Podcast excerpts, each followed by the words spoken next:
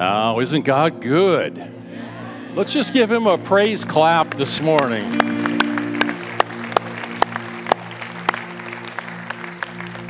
So grateful for an amazing worship team that leads us right into the throne, the Holy of Holies. Thank you, Jesus. Thank you for them. Maybe one more hand clap for these. Yeah.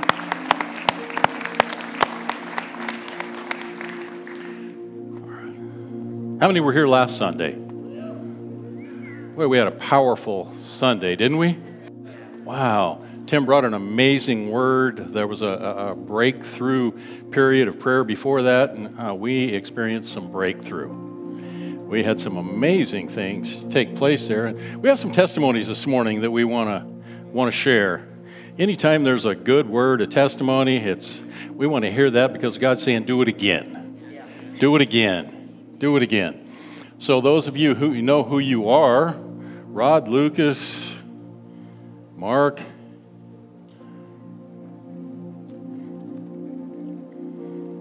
is Carolyn here? Carolyn Emery? I would say run to the front, but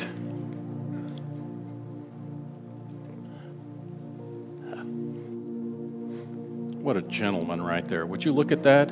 Would you look at that? Ah, thank you, Jesus.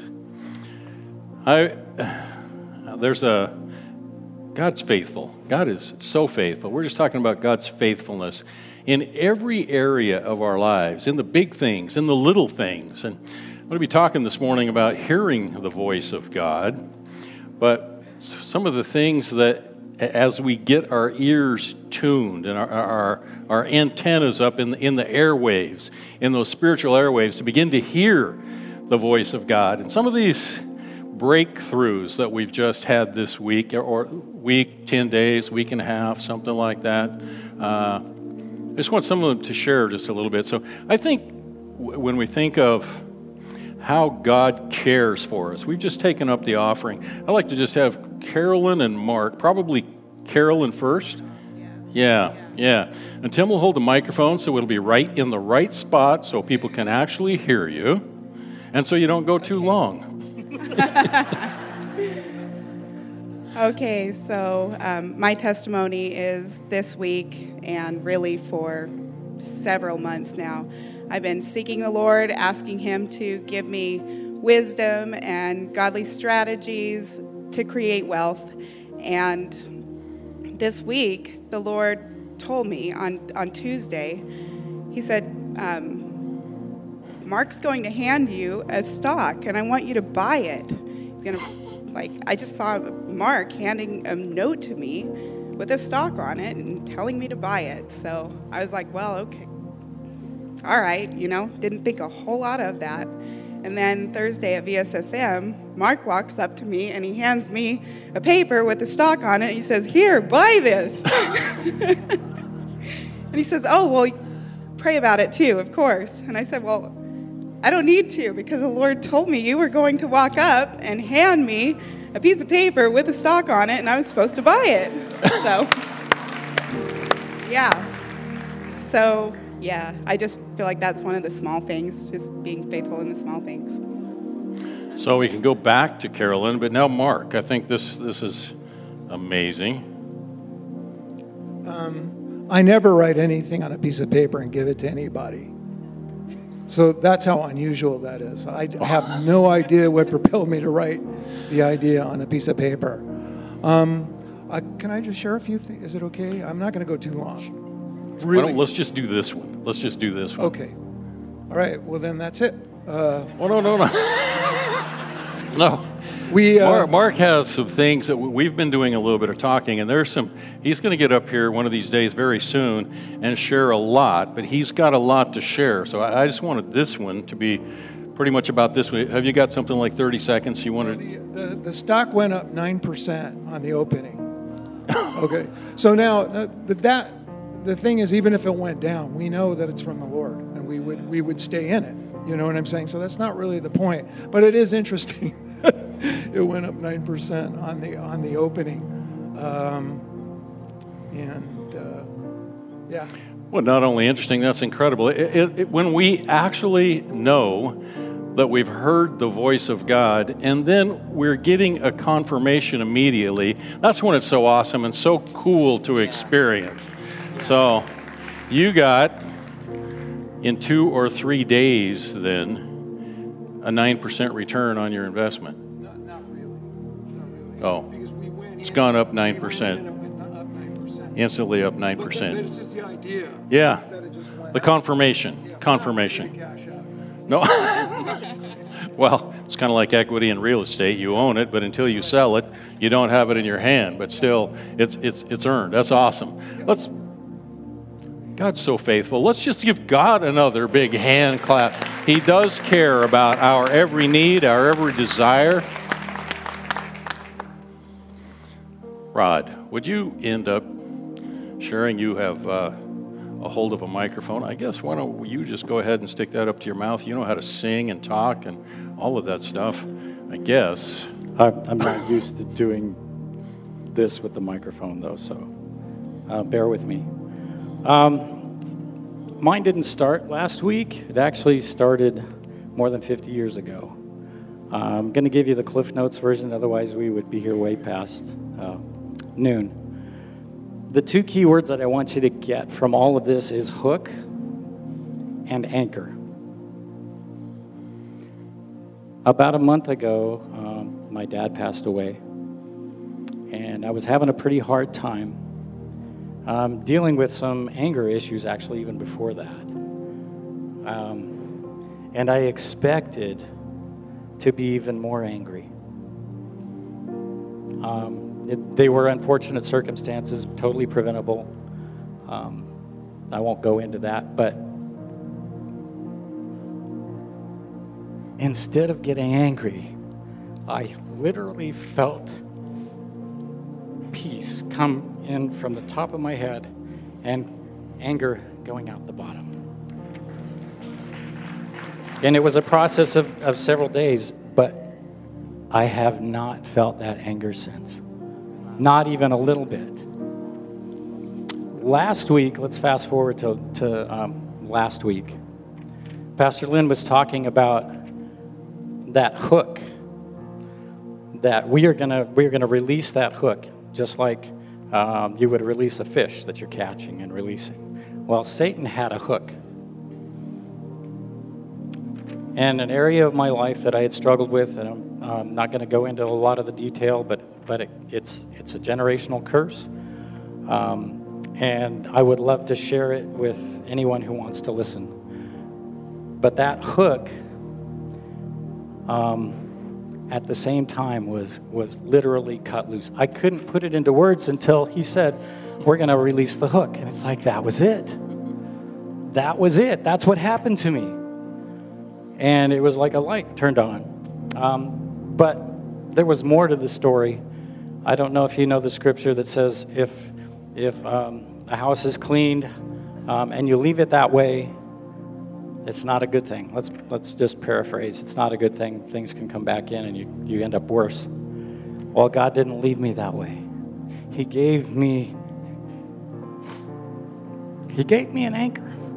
And it was also a passage of scripture that um, that Pastor Lynn had talked about. Um, you got to go read this. You got to read this. And I had actually done this. This little piece of paper I wrote 10 years ago. Wow. I'm going to hold it up. I know you can't see it. There's a little circle. And in that circle are attributes that we are, um, that Second Peter talks about. I'm just going to read it if, if you don't mind. Go ahead. All right. Okay, let's see. For his divine power has granted to us everything pertaining to life and godliness through the true knowledge of him who has who has called us by his own glory and excellence. Through these he has granted to us precious promises, magnificent promises, so that by them we might be partakers of the divine nature. Having escaped the corruption that is in the world um, on account of lust. Now, for this reason also, applying all diligence in your faith, supply moral excellence. In your moral excellence, knowledge. In your knowledge, self control. Self control, perseverance. And in your perseverance, godliness. And in your godliness, brotherly kindness. And in your brotherly kindness, love. For if these qualities are yours, that's number one, and are increasing, that's number two. Oh, lost my place. Let's see, where are you?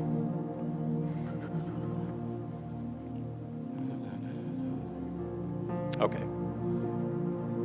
They do not make you useless nor unproductive in the true knowledge of our Lord Jesus Christ.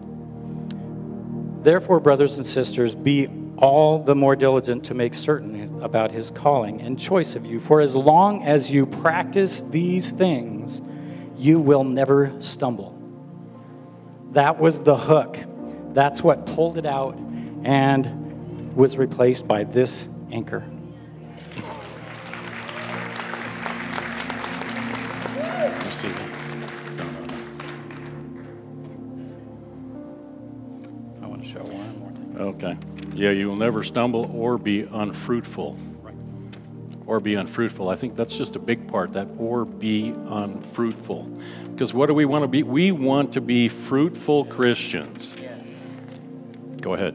You said you had one more thing. All right.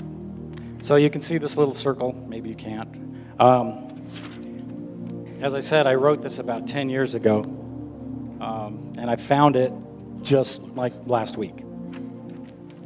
Um, as I was looking at it again, it's, it's, it's two dimensional. And I saw a hand reach down and lift it up. And it became a spiral, almost like a spiral staircase. And it's as if those attributes have to be present, but they have to be increasing at the same time.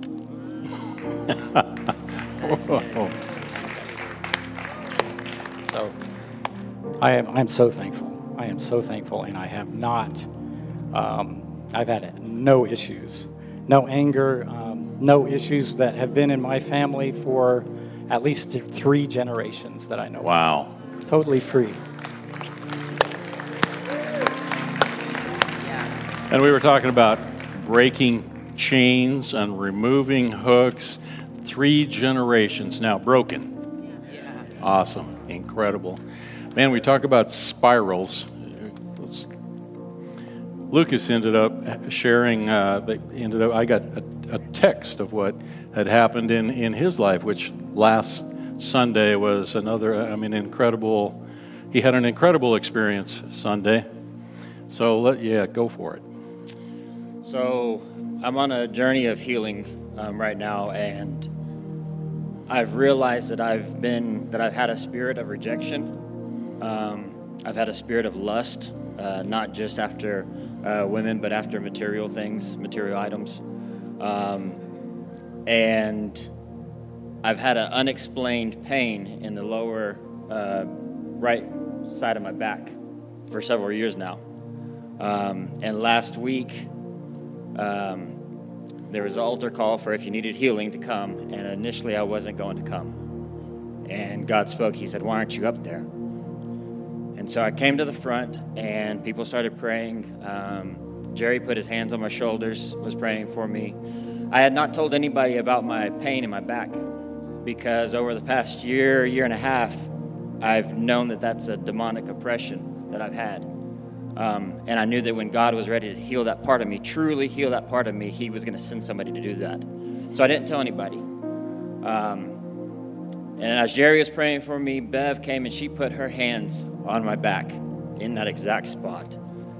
And as soon as she laid her hands on me, that pain released.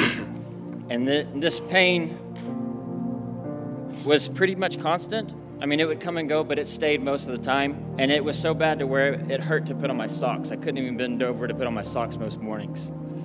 And that pain was released. Um, as that was happening, I believe Pastor Lynn came and he put his hands on the front of my shoulders, and I went to the ground. And as I went to the ground, I had a vision of two demons spiraling down into a pit. And they were the, uh, they were the spirits of rejection and lust.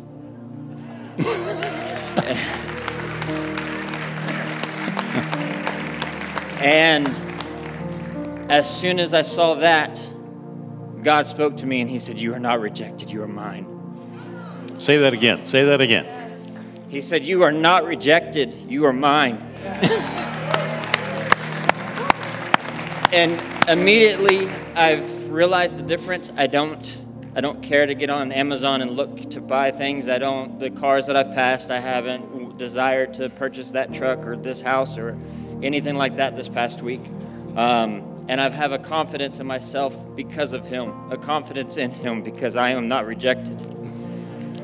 And that all happened last week. And that's not the first deliverance that I've had here. It's it's become almost an expectation since I started attending here in October. Almost every Sunday I have a an encounter with God that is unreal. and I just want to say thank y'all to the Pastor Lynn and everybody who serves here who creates that atmosphere for the Spirit to work. It's really been freeing for me.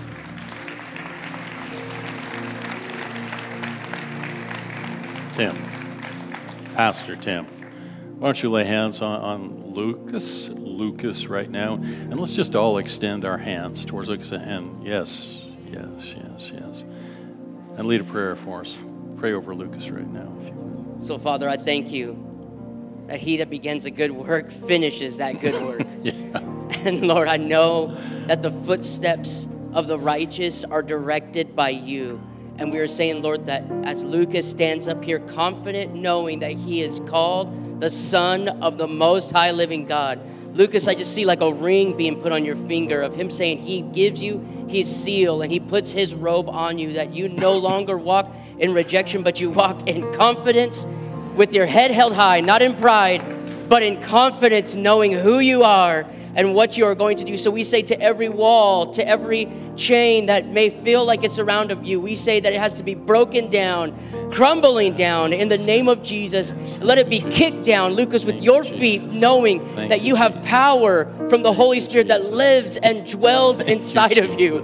And so we're saying, Lord, that you would touch his hands and his feet right now, from the top of his head to the sole of his feet, Lord. Yes, Just continue Jesus. the work Yeah. that you have started in him. Continue the work that you are doing through him and over his family, the legacy that is coming through him, Yes, Lord. Lord. The Yes, legacy Lord. that is coming through him, the revelation that's going to be passed on to his children's children. It's going to start from this very moment, from this very moment on, in Jesus' name. Amen. Amen. Thank you, Jesus.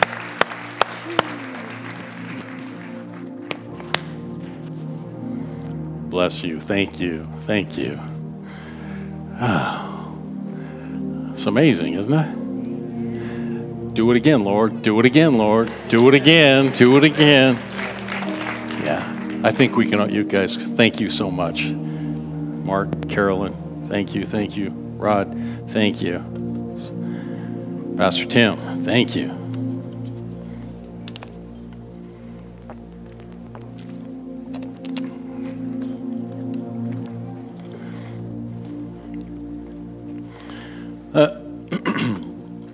Think that leads me to possibly a little bit of a little bit of description, maybe a little bit of teaching, a little bit of explanation.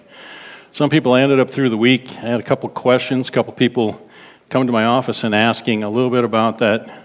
What are people doing? Why are people falling down?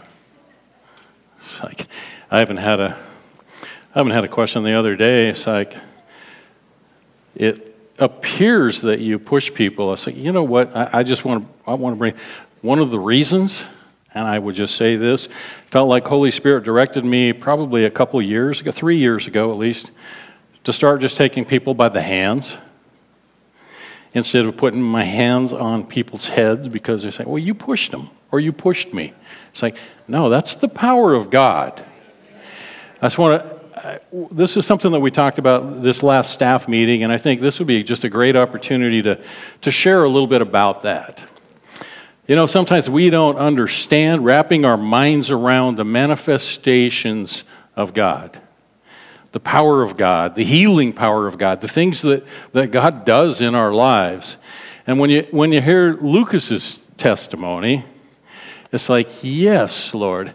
The goal when we go down to pray for people and start to lay hands on people, my perspective, I just want to share a little bit my perspective, is like, Holy Spirit, what we are doing here is creating an atmosphere for people to be able to encounter you because Holy Spirit will do in your life what needs to happen. He knows what you have need of. And if you if we go down, if we come down and we started praying for people and just instantly last Sunday people were just falling. Everyone everyone just began to fall. It's like, wow. What I had in mind, Lord, was being able to we were talking about breaking chains.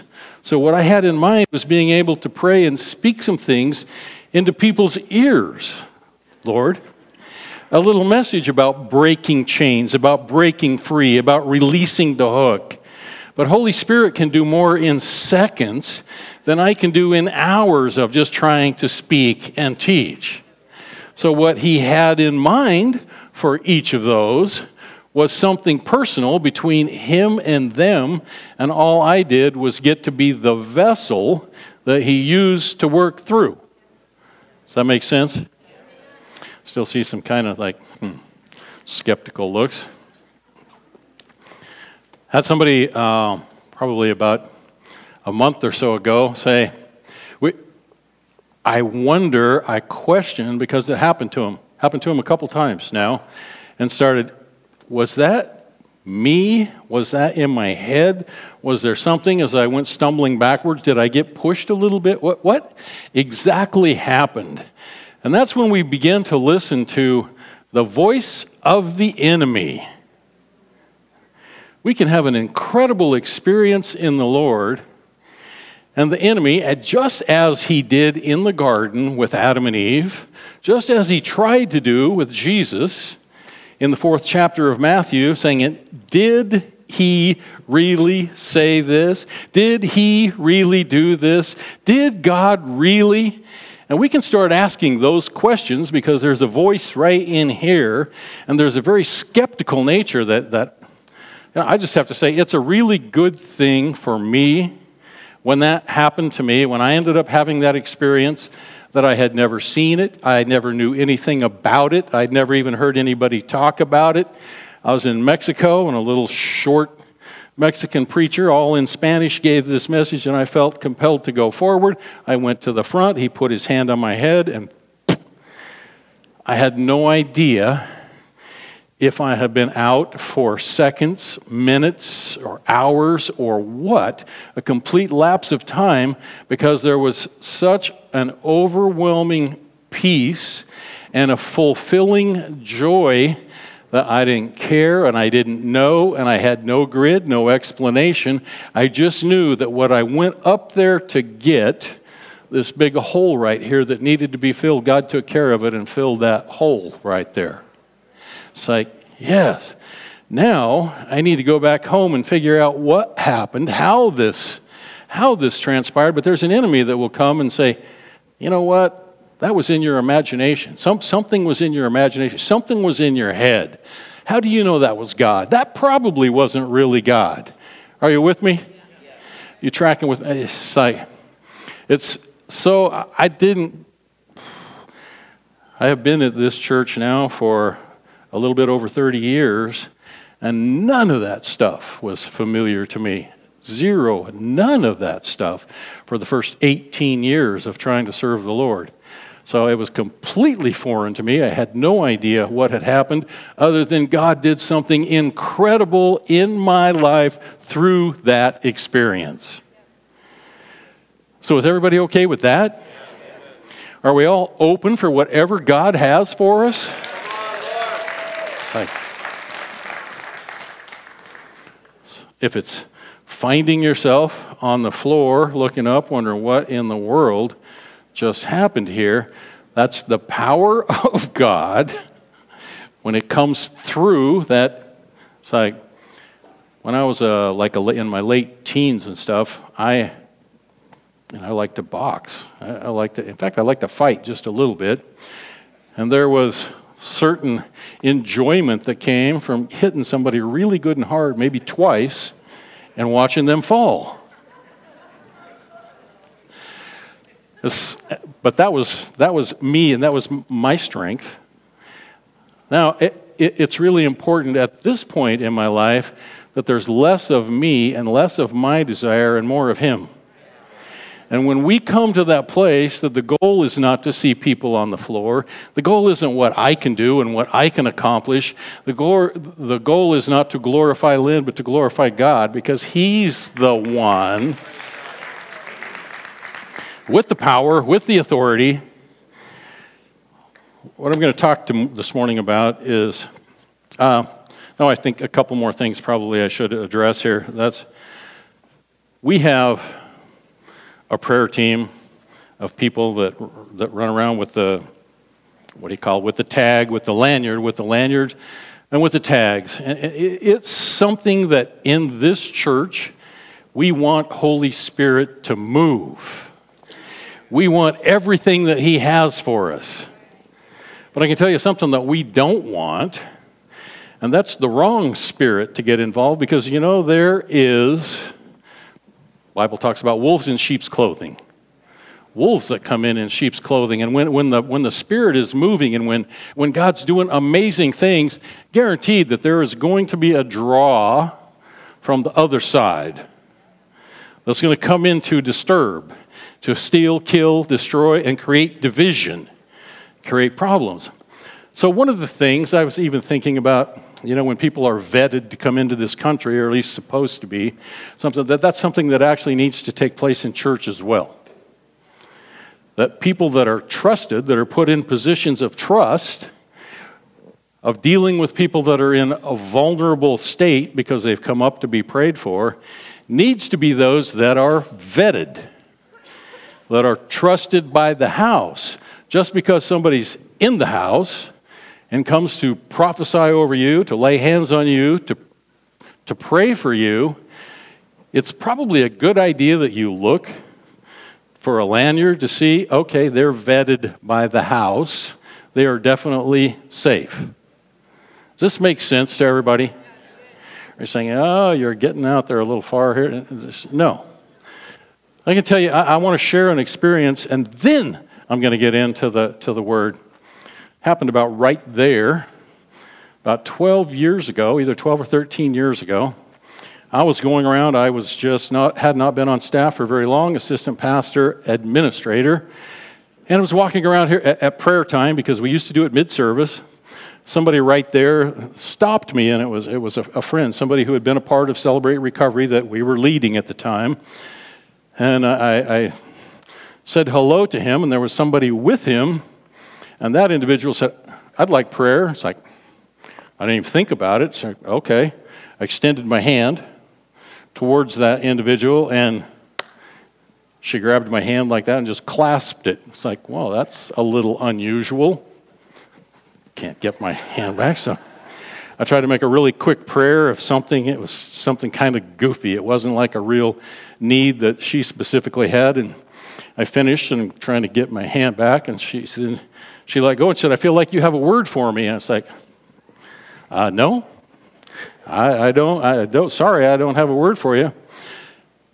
I didn't really recognize or get any big check in my spirit or anything right off the bat. And I usually am pretty discerning.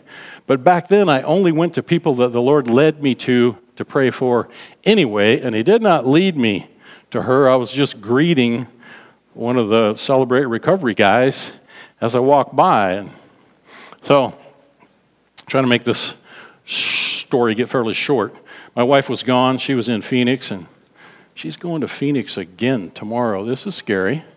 Uh, well, this lady then ended up greeting me out in the parking lot. She said, Do you have that word for me yet? It's like, Nope, sorry, no, no. Well, that night, I had a three year old grandson that spent the night with me, and, and uh, he was sleeping in the bed and got to see, can't remember now if it was two or three, demons that I got to wrestle with that night. It's like, what in the world? And I, I, see my grandson flipping and flopping, and I'm trying to speak to those demons, trying to let him sleep, and trying to get this, get them gone, get them out of my house, get them uh, I'm feeling the cold and all that that comes with a, a demonic uh, attack. We'll just call it attack. Little battle going on. And finally, I had to just speak out loud. I just had to, at, at nearly the top of my voice, you know, by I claim the blood of Jesus and by the power of Jesus, you go in Jesus' name. They went. But as that was happening, I heard very clearly, lay hands quickly. First or second Timothy, lay hands quickly on no man. It's like, okay. And then I saw this lady's face, and then I saw the faces of, the, of these, I believe, three, three demons. And it's like, oh my goodness, that's where that. So I just say that to say that we need to keep this protected. We need to know who's laying hands on because it, I just, the term that we've used is you can get slimed or a Klingon where you end up having to deal with and there's no sense in that, especially for young believers. So, it make even more sense now why, why we, we protect the space.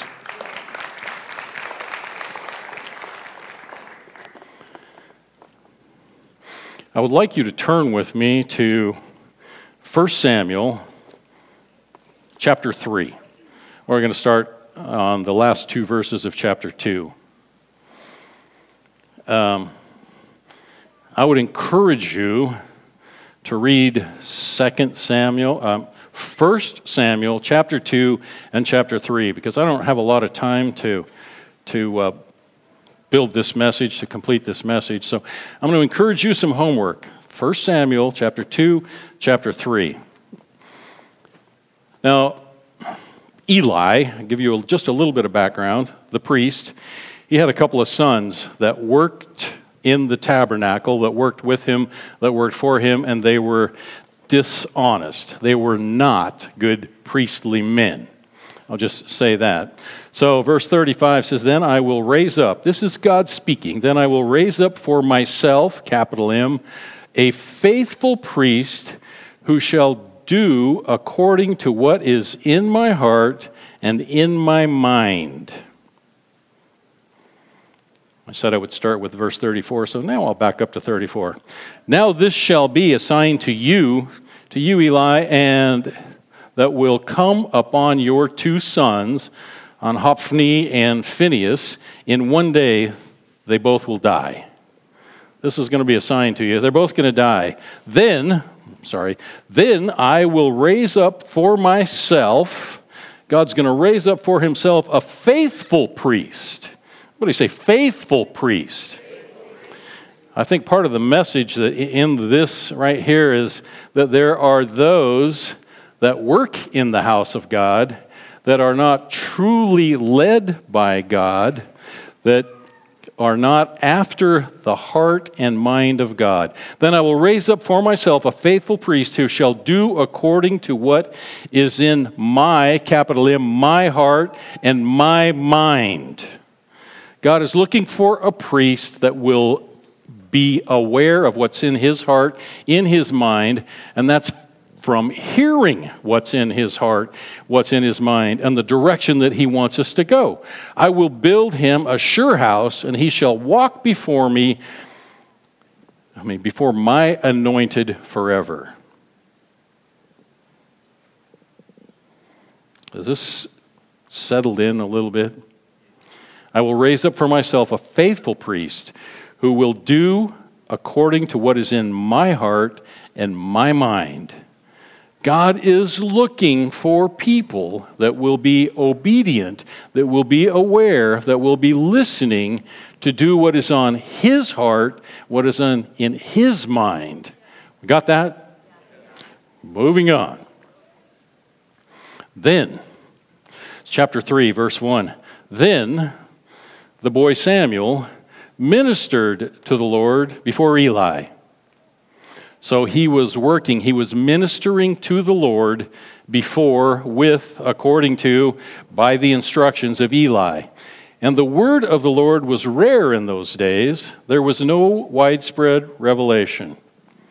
It's like, what is it that keeps God or that doesn't allow us to hear from God? Well, if you back up just a little bit, and I'm encouraging you to read verse 2, there was a ton of sin in the house, incredible sin in the house among the priests. So that would create a situation where the widespread revelation of God is not just rampant. What separates sin? What keeps us from hearing clearly the voice of God? Sin in our lives. Everybody with me? Okay, verse 2. And it came to pass at that time, while Eli was lying down in his place, and when his eyes had begun to grow dim, so dim that he couldn't see, and before the lamp of God went out in the tabernacle of the Lord, where the ark of God was, and while Samuel, everybody say Samuel, because Samuel is this young priest that's being raised up to do exactly what God was speaking, his heart and his mind, while Samuel was lying down to sleep, that the Lord called Samuel. And he answered, Here I am. So he ran to Eli and said, Here I am, for you called me. And he said, I didn't call you. Lay down again. So he went back and laid down, obviously very confused because he knew that he'd heard a voice. And the Lord called again, yet, Samuel. So Samuel arose and went to Eli and said, Here I am. You called me. And he answered, I did not call, my son. Lie down again. Now Samuel did not yet know the Lord, nor was the word of the Lord yet revealed to him. So Samuel the boy was ministering to the Lord under the direction of Eli, but he didn't know the Lord. We got that really clearly? Was ministering to the Lord, but he didn't know him. No relationship between him and the Lord. He's just ministering to him. Got that? I, I think there are, I, well, I think back about my life. I, I use a lot of my experiences. I want to talk about even more of my experiences if I have time, which, okay, probably not. Uh, I ministered in, in a church for 16 years not really knowing, not ever really having, uh, as Lucas said, I didn't understand my identity. I didn't understand what my true relationship with the Lord was. I really had no idea. I was ministering, I was teaching from the Bible, I was teaching the Bible from, from a Sunday school teacher to a youth leader two different times to a young married leader teaching the Bible, giving good instruction from the Bible, but never really having that personal relationship of knowing the Lord. I ministered to the Lord, I ministered to the people, but I didn't know Him. I didn't have that relationship. Jesus says, I'm the way, the truth, and life. There's no way to the Father except through me.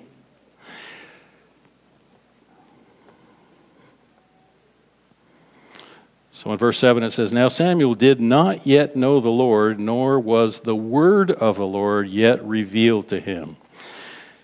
And the Lord called Samuel again, the third time. Then he arose and went to Eli and said, Here I am, for you did call me. Then Eli perceived, it's like only took three times, but Eli perceived that the Lord had called the boy. Therefore, Eli said to Samuel, Go, lie down, and it shall be, if he calls you, time number four, that you must say, Speak, Lord, for your servant hears. So Samuel went, he lay down in his place. Then the Lord came and stood and called as at other times. So, number four, Samuel, Samuel. Samuel answered, Speak, for your servant hears. Ah that that one's so just speak for your servant hears finally, Eli was able to get the message to him. He began to understand oh, God is trying to speak to me. Then the Lord said to Samuel, Behold, I will do something in Israel at which both ears of everyone who hears it will tingle. I encourage you to read the rest of that, read the rest of that chapter, but I'll say getting tuned in, getting, getting tuned in to hear the voice of God. I think I will um, either fast forward or talk just a little bit. I'm going to talk just a little bit about, about hearing that voice. That's I spent a, a lot of time really contemplating and thinking about how do I hear the voice of God. And this 30, almost 31 year, it'll be 31 years that I've been here this April, will be 31 years here. I think that's when my real journey getting to know the Lord began and beginning to hear the voice of God. And, and one of the first things that God started speaking to me about is I need your heart. I need your heart. I need your heart. It's like, yeah, you got it. You got it. But realizing that my heart was connected to two things, two issues that I had that had to be dealt with, and one was pride, and the other one was money. It's like, oh, Lynn, you've talked about money plenty. Yes, I do, because money was a big deal for me. And you know, talking about money plenty, money is mentioned in the Bible more than love. There is more scriptures and stuff on money, mammon, and, and, and, and things, uh, wealth, than there is about love. So I think it's something that's pretty important to God. It's money. Because He does not have your heart till He has your wallet. I'm going to say that again. He does not have your heart until He has your wallet.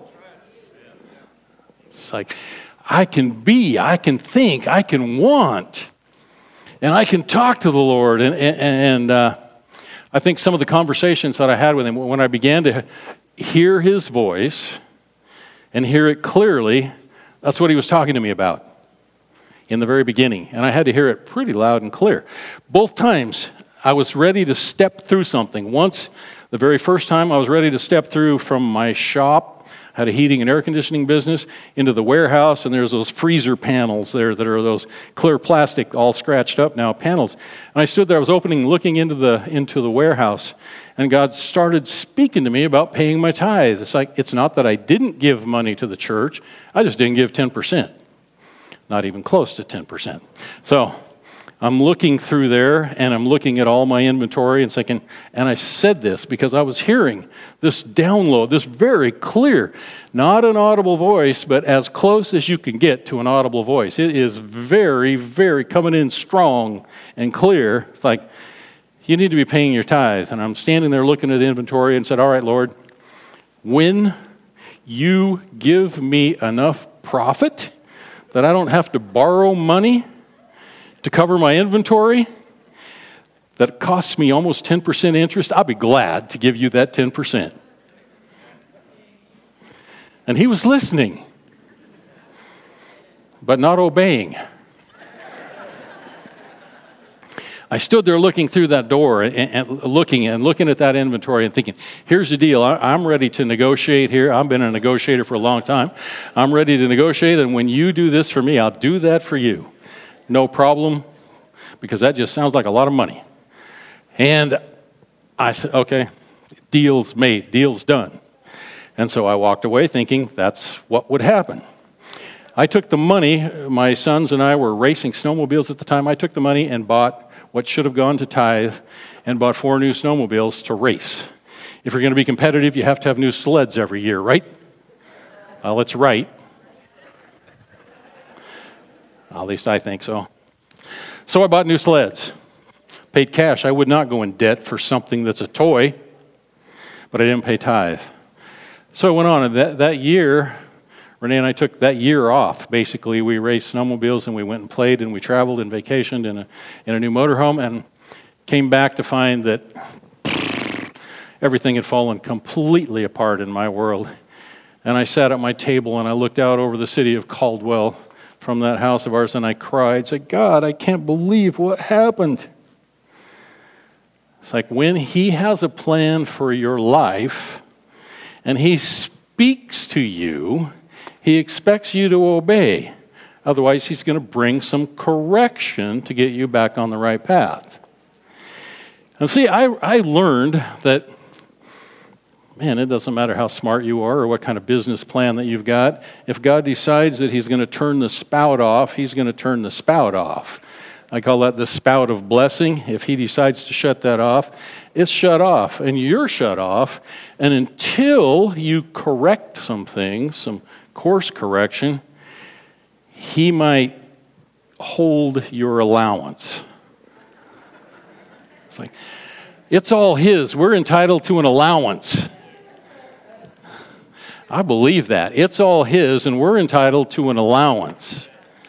And when we recognize that it's all His and He gives us an allowance, then there becomes less of me, more of Him, humility in my life, obedience to what He wants to do in my life.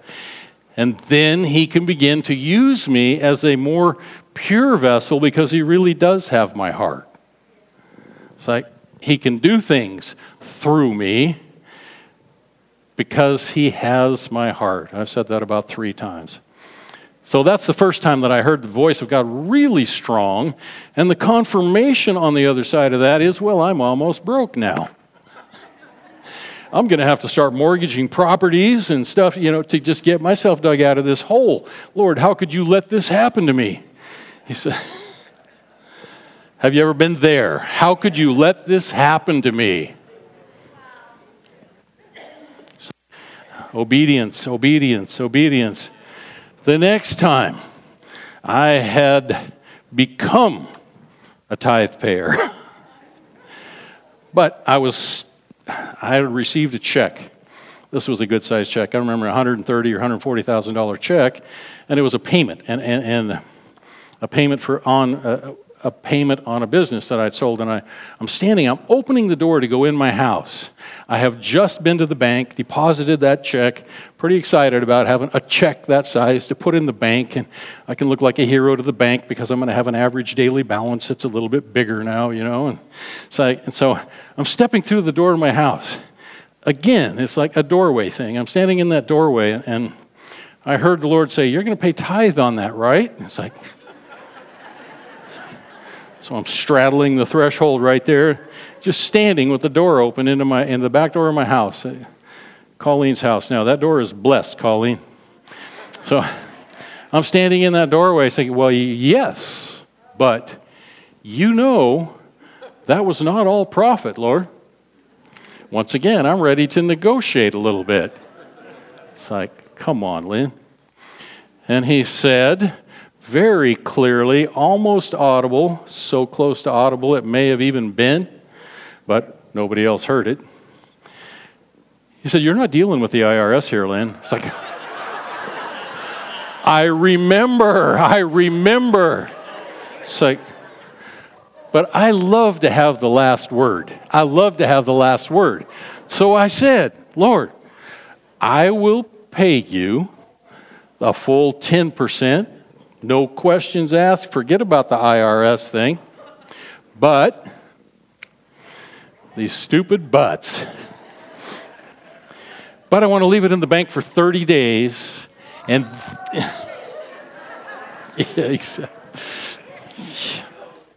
I want to leave it in the bank for 30 days, and at the end of that 30 days, I'll pay you, I'll write you a check for that.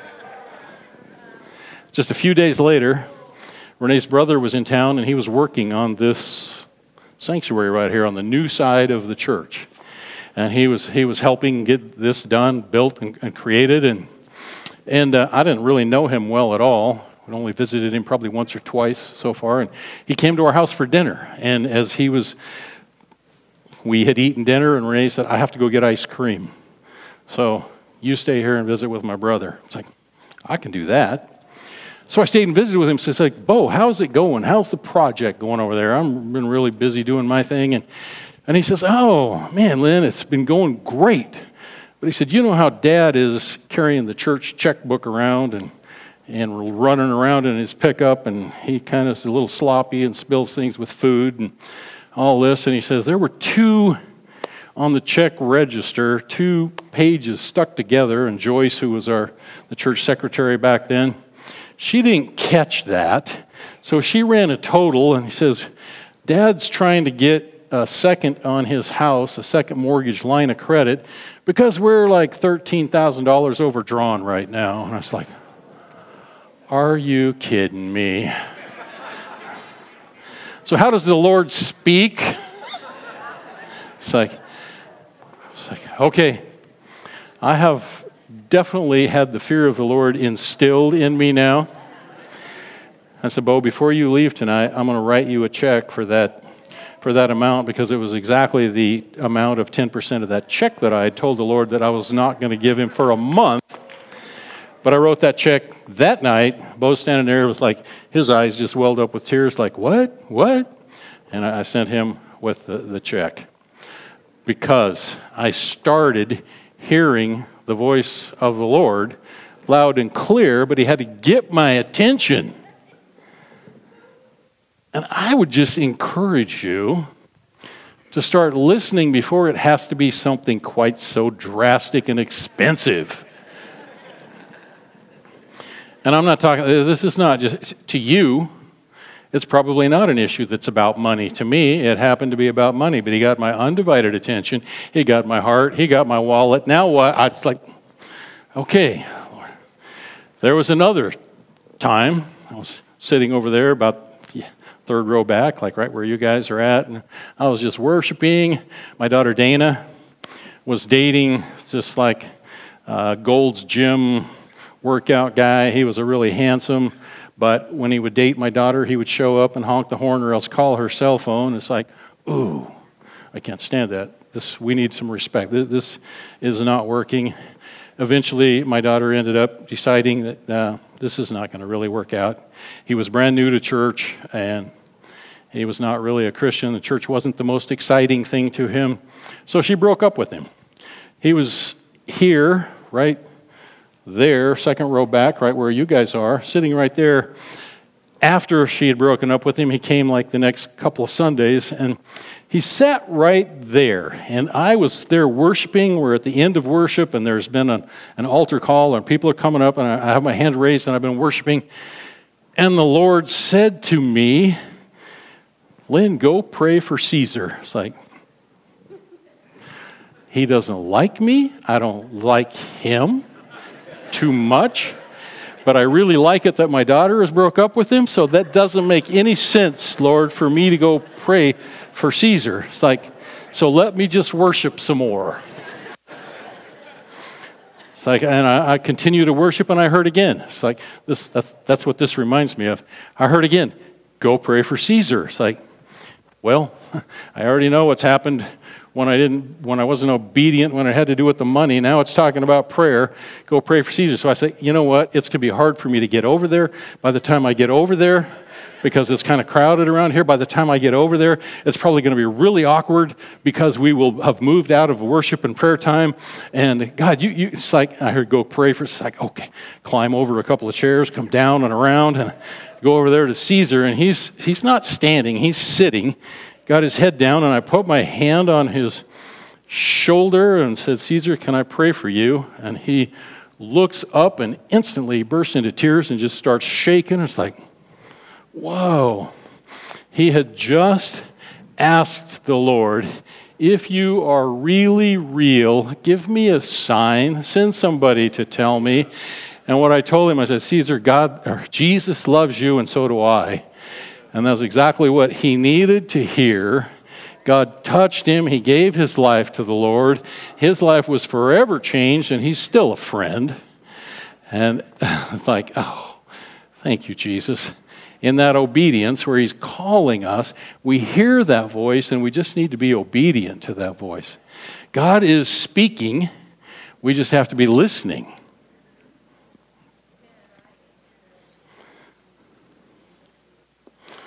Okay, wow, with five minutes left.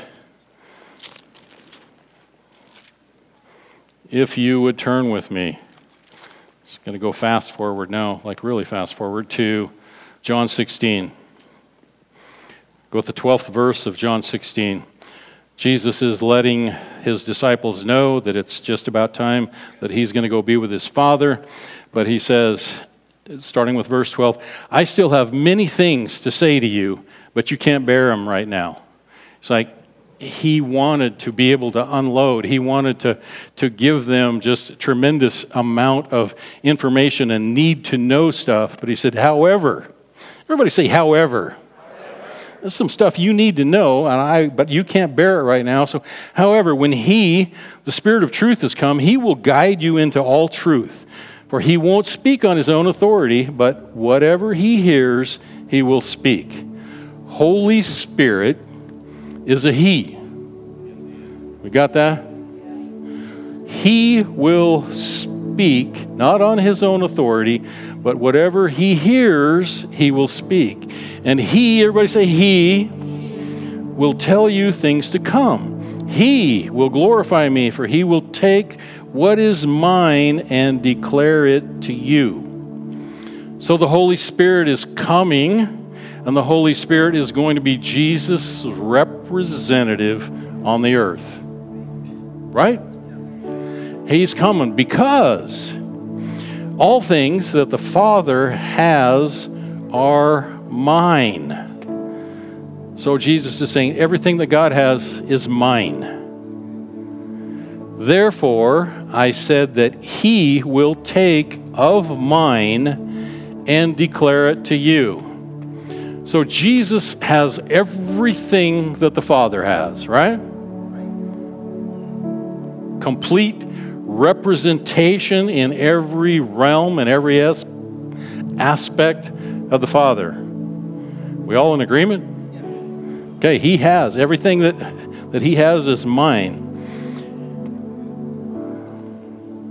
And Holy Spirit is only going to say or do what he hears Father or Son do. Directions to give him. In a little while you won't see me, Jesus says, and again in a little while you will see me because I go to the Father. Then some of his disciples said among themselves, What is this that he says to us? A little while and you will not see me, and again in a little while you will see me because I go to the Father. Jesus was trying to get it get them prepared that this is going to be a really sad and it's going to be a really difficult time. But this is going to be really good for you that I go to the Father and I sit at his at his right side because the Holy Spirit's going to come. He's going to be your comforter. He's going to be your guide. I'll just keep reading. Uh, are you acquiring among yourselves what I'm saying? In a little while, and you will not see me, but then again, you will see me. Saying, you know what? He's going to die. He's going to be crucified. He's going to be hung on the cross. He's going to be in the grave for three days, but then you're going to see him again. Most assuredly, I say to you that you will weep and lament, but the world's going to rejoice because I'm gone. You'll be sorrowful, but your sorrow will be turned into joy because there is a resurrected Jesus. A woman, when she's, ah, we'll skip that. But therefore, you now have sorrow, but I will see you again, and your heart will rejoice. Your joy no one will take from you. And in that day you will ask me nothing. Most assuredly, I say to you, whatever you ask the Father in my name, he'll give you. Until now, you haven't asked for anything in my name. But ask and you will receive, that your joy may be full. Your joy may be full in the Lord Jesus Christ as your requests are, are fulfilled. These things I've spoken to you in figurative language, but the time is coming when I will you will no longer see me speak in figurative language. I will tell you plainly about the Father. In that day you'll ask in my name, and I do not say to you that I shall pray the Father for you, for the Father himself loves you because you've loved me and have believed that I came forth from God. I came from the Father and have come into the world again. I leave the world and go to the Father. Jesus has made it really clear to us that the Holy Spirit, the Holy Spirit, like the doctor, the lawyer, the nurse, is a person. Has he not? the person of the Holy Spirit, a personality that's sent right here to comfort us, to guide us, to direct us, to lead us into all truth. He will lead us into all truth. Now, this Bible, this Bible, when we want to hear the Word of God, our lives have to come into alignment with what the Word says. Right? Any word that we get, we check it against and with the Bible. Then we know we've heard from God. If it doesn't come into alignment with the Word of God, we've probably not heard from God. Right? But the teachings of this Bible are incredible, and we need to know it. We need to know it. We need to know it. We need to know it. But you can be or have a Master of Divinity. You can be an incredible Bible teacher and not know Jesus. You can know the history. You can know the, the setting you can know the culture of the time and the hour and exactly, you know, the geography. You, you can know and understand all of that and not know Jesus. But the relationship with Jesus and living your life in accordance with what this Bible says is what grants you access and opens your ears to the voice of God.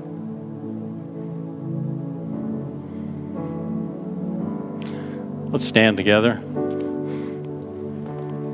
If the prayer team wants to come up here, I mean, I ask the prayer team to come up here, and if you would like prayer, there is a group of amazing, God hearing, God listening believers up here that carry the word of truth and the authority to see you healed, delivered, or whatever your need is in the Spirit today. Father, I thank you that you are a loving, caring God. And I thank you that your desire for each and every one of us is to draw closer to you that we might hear your voice clearly. As Samuel and says, Lord, here I am. I want to be after your heart. As David was a man after God's heart, I want to be a man after God's heart and mind. I want to know the mind of Christ. I want to know the heart of God. That what I say and do will be a reflection of you, Lord. And I ask that over each one of these gathered here today, that as they open their ears, open their minds, and open their eyes, that you, being the faithful God you are, will begin to speak and speak in a, in a, in a voice that each of us can clearly understand. And to you, I say that we need to clear our minds. Clear our minds. Get in a place where all of the noise stops, where the busyness, the busyness, the busyness stops. All of the noise, the clutter stops so we can hear exactly what he's saying and recognize his voice. I thank you, Father, that you're speaking to your people, to your saints, to your disciples in this congregation right now. I give you praise, I give you thanks in the mighty name of Jesus. And together we say, Amen. God bless you as you go. There's a prayer team that's ready.